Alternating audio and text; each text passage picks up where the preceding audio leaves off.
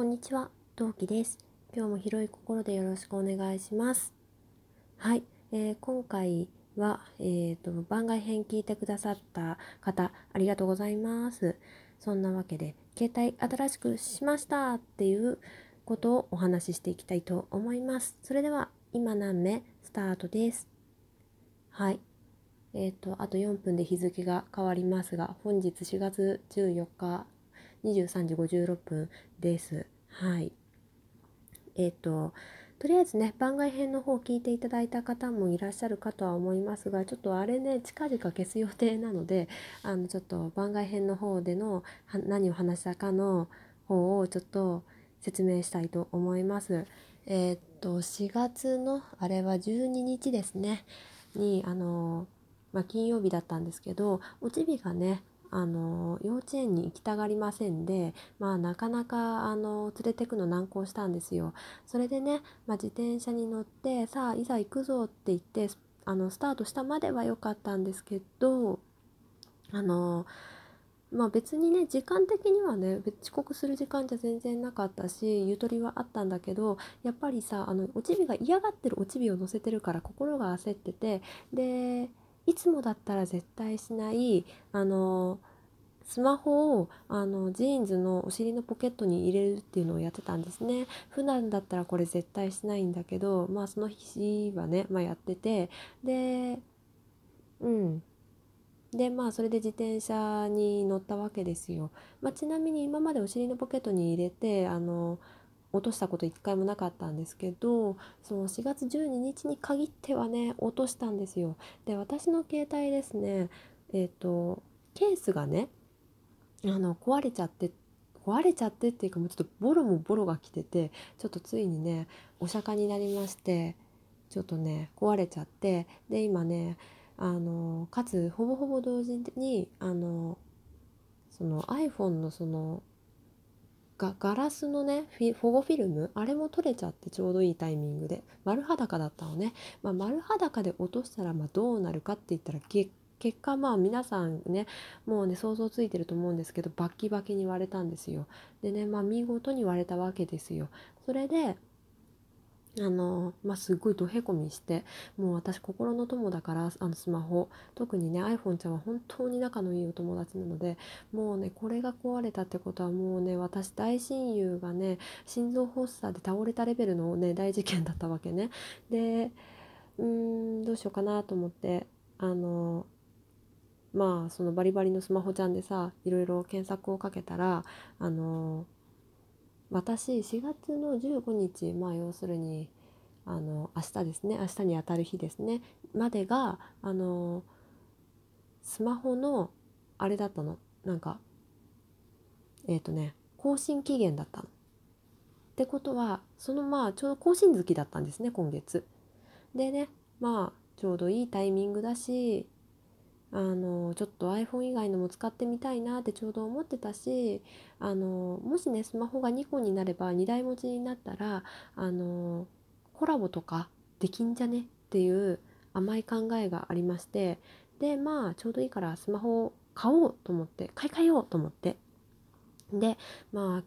今日携帯ショップの方に行ってきました。なんだけどさ今までずっとさ迷いなく iPhone にしてたのよ。でなんでかっていうとこれ、えー、と私が初めてスマホを持ったのって大学2年生だと思うんだけど大学2年生の時ってちょうどねあのそれこそ iPhone が出たばっかりでまだね Android というものが存在おそらくしてなかったんだよね。で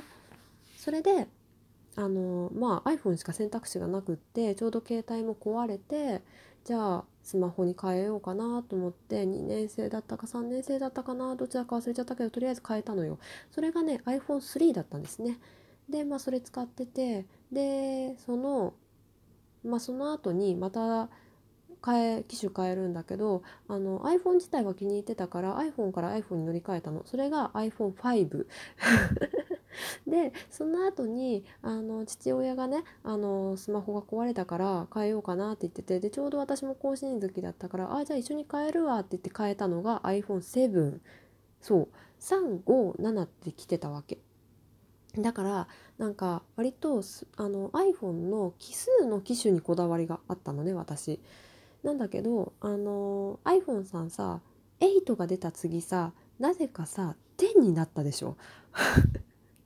9がないんだよね。うんギャグかな。そう9がないんだよ。だからそこでなんか私の iPhone iPhone への愛というよりかは iPhone への執着がねなくなったのね。そこで、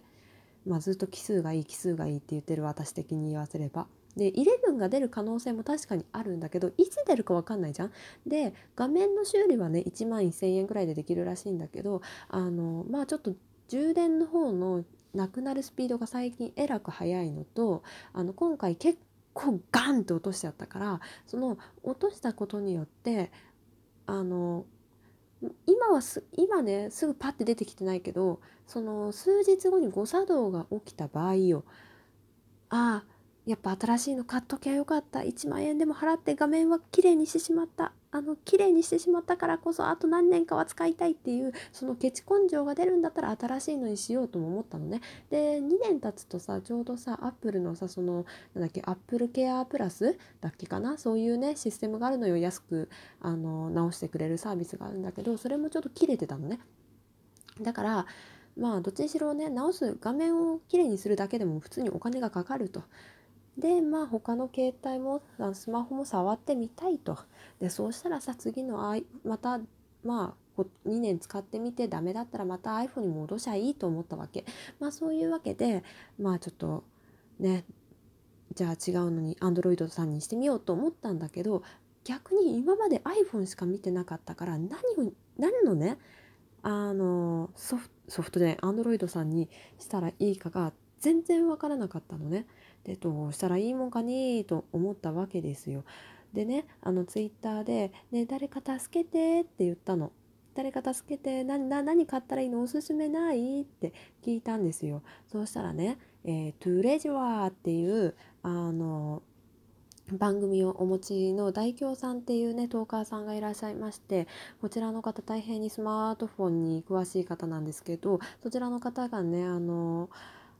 えっとねいくつか紹介してくれたの。しかもねそれが12341 2 3 4 5 5個もねリプをねツリーでくれたんですよ。ちょっとね抜粋してご紹介させていただきたいと思います。えーとまあ、ドコモの方参考にしていただければと思います。ドコモは毎年5月頃に夏モデルが発表されるので昨年の夏に出た高性能な機種がお手頃になっています。かっこあと iPhone8 も。ただもし今 LINE と LINE をお使いでトーク履歴を引き継ぎたいとなると候補となる機種は必然的に iPhone となります。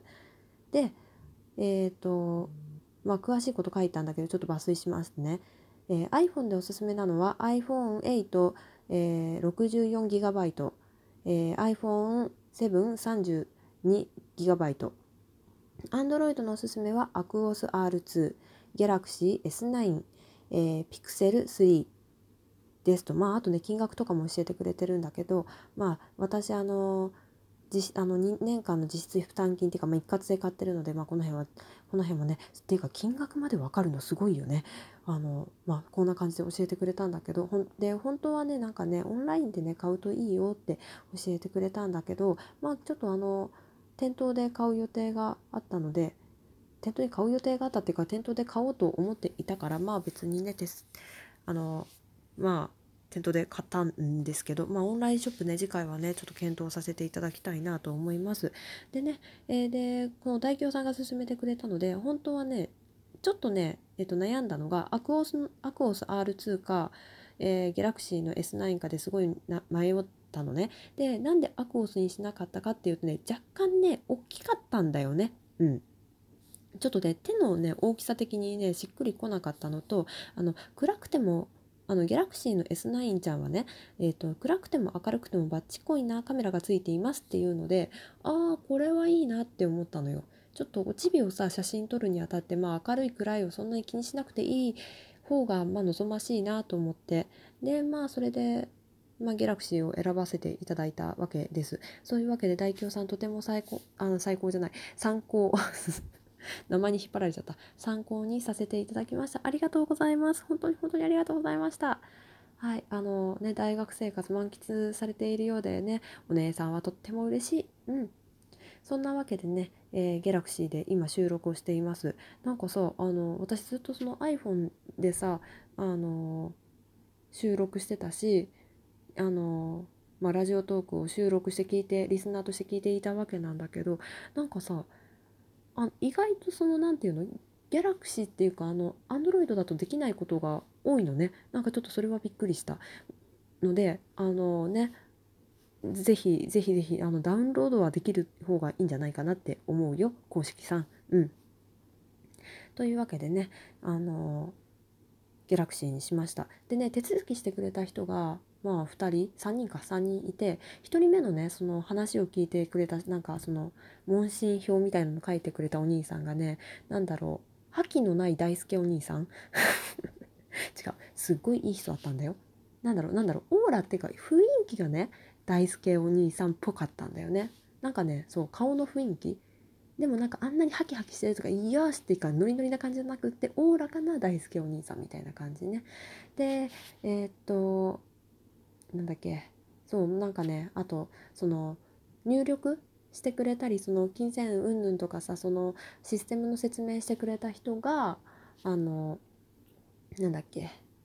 あのね元 AKB の今なんか女優さんとして大活躍してる名前忘れちゃった。あのその人にちょっとね雰囲気が似てた。っていうわけでね大輔お兄さんとその、AK、元 AKB の子によって私はねギャラクシーを購入しました。はい。うん。ちょっと頑張ってねギャラクシーさん慣れていきたいと思います。まあでもね収録はやっぱりね慣れてるねあの iPhone ちゃんでこれからも引き続きやっていこうかなって思いますよってことではいさっきまでついさっきまで本当についさっきまでよあのディズニーにあのもてあそばれていた陶器がお送りしました。次回配信でもまた会いましょう。またね